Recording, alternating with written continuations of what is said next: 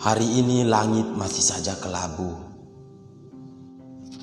Menahan butiran embun untuk tidak pergi secepat mungkin. 25 Juni 2020, setahun yang lalu. Hatiku dihantam oleh takdir. Ibuku menyerah melawan sakit yang dideritanya. Kala itu, mentari seakan tak mau menatap semua yang bernyawa. Bahkan seluruh penghuni semesta enggan untuk berkarya. Potret wajah bumi di balik air mata yang merembah menggambarkan pilu dari sesosok kelana dengan wajah yang kusam serta bibir yang mengering. Sesekali ia basahi dengan seurat lidah yang enggan mengeluarkan air. Di sana, di ujung dermaga penyeberangan, sebuah percakapan singkat melalui telepon genggam.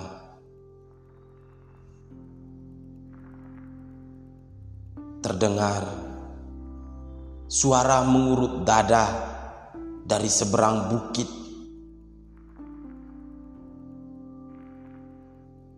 Dengan napas terengah-engah, sembari kuping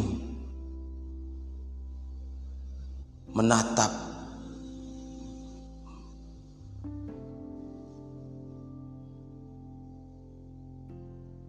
sesekali, napas itu kembali terengah. Suara itu kembali dengan sedikit perlahan. Ibu sudah dipanggil pulang oleh empunya kehidupan.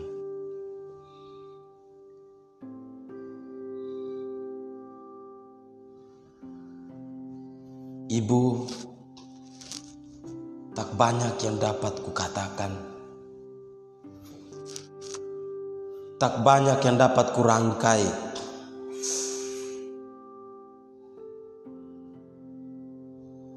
Tak banyak yang dapat kuceritakan. Terlalu cepat. Terlalu cepat. Hati ini terlanjur sepi. Ibu, sepenggal narasi kutuliskan padamu yang penuh peluh, dengan kata maaf atas tetesan cintamu padaku.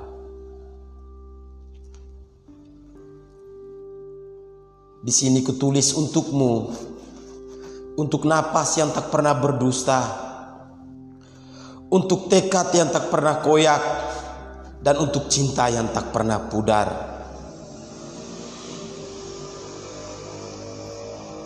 Hadirmu terangi hidupku. Kau basuh diriku dengan darah dan keringat. Kau taburi aku dengan kasih dan sayang. Hingga senja berpamit, cintamu tak pernah luntur. Ibu, izinkan aku menjamah hatimu, merangkul napasmu, agar aku tahu rasa sakit yang tak pernah menangis. Ibu, terima kasih.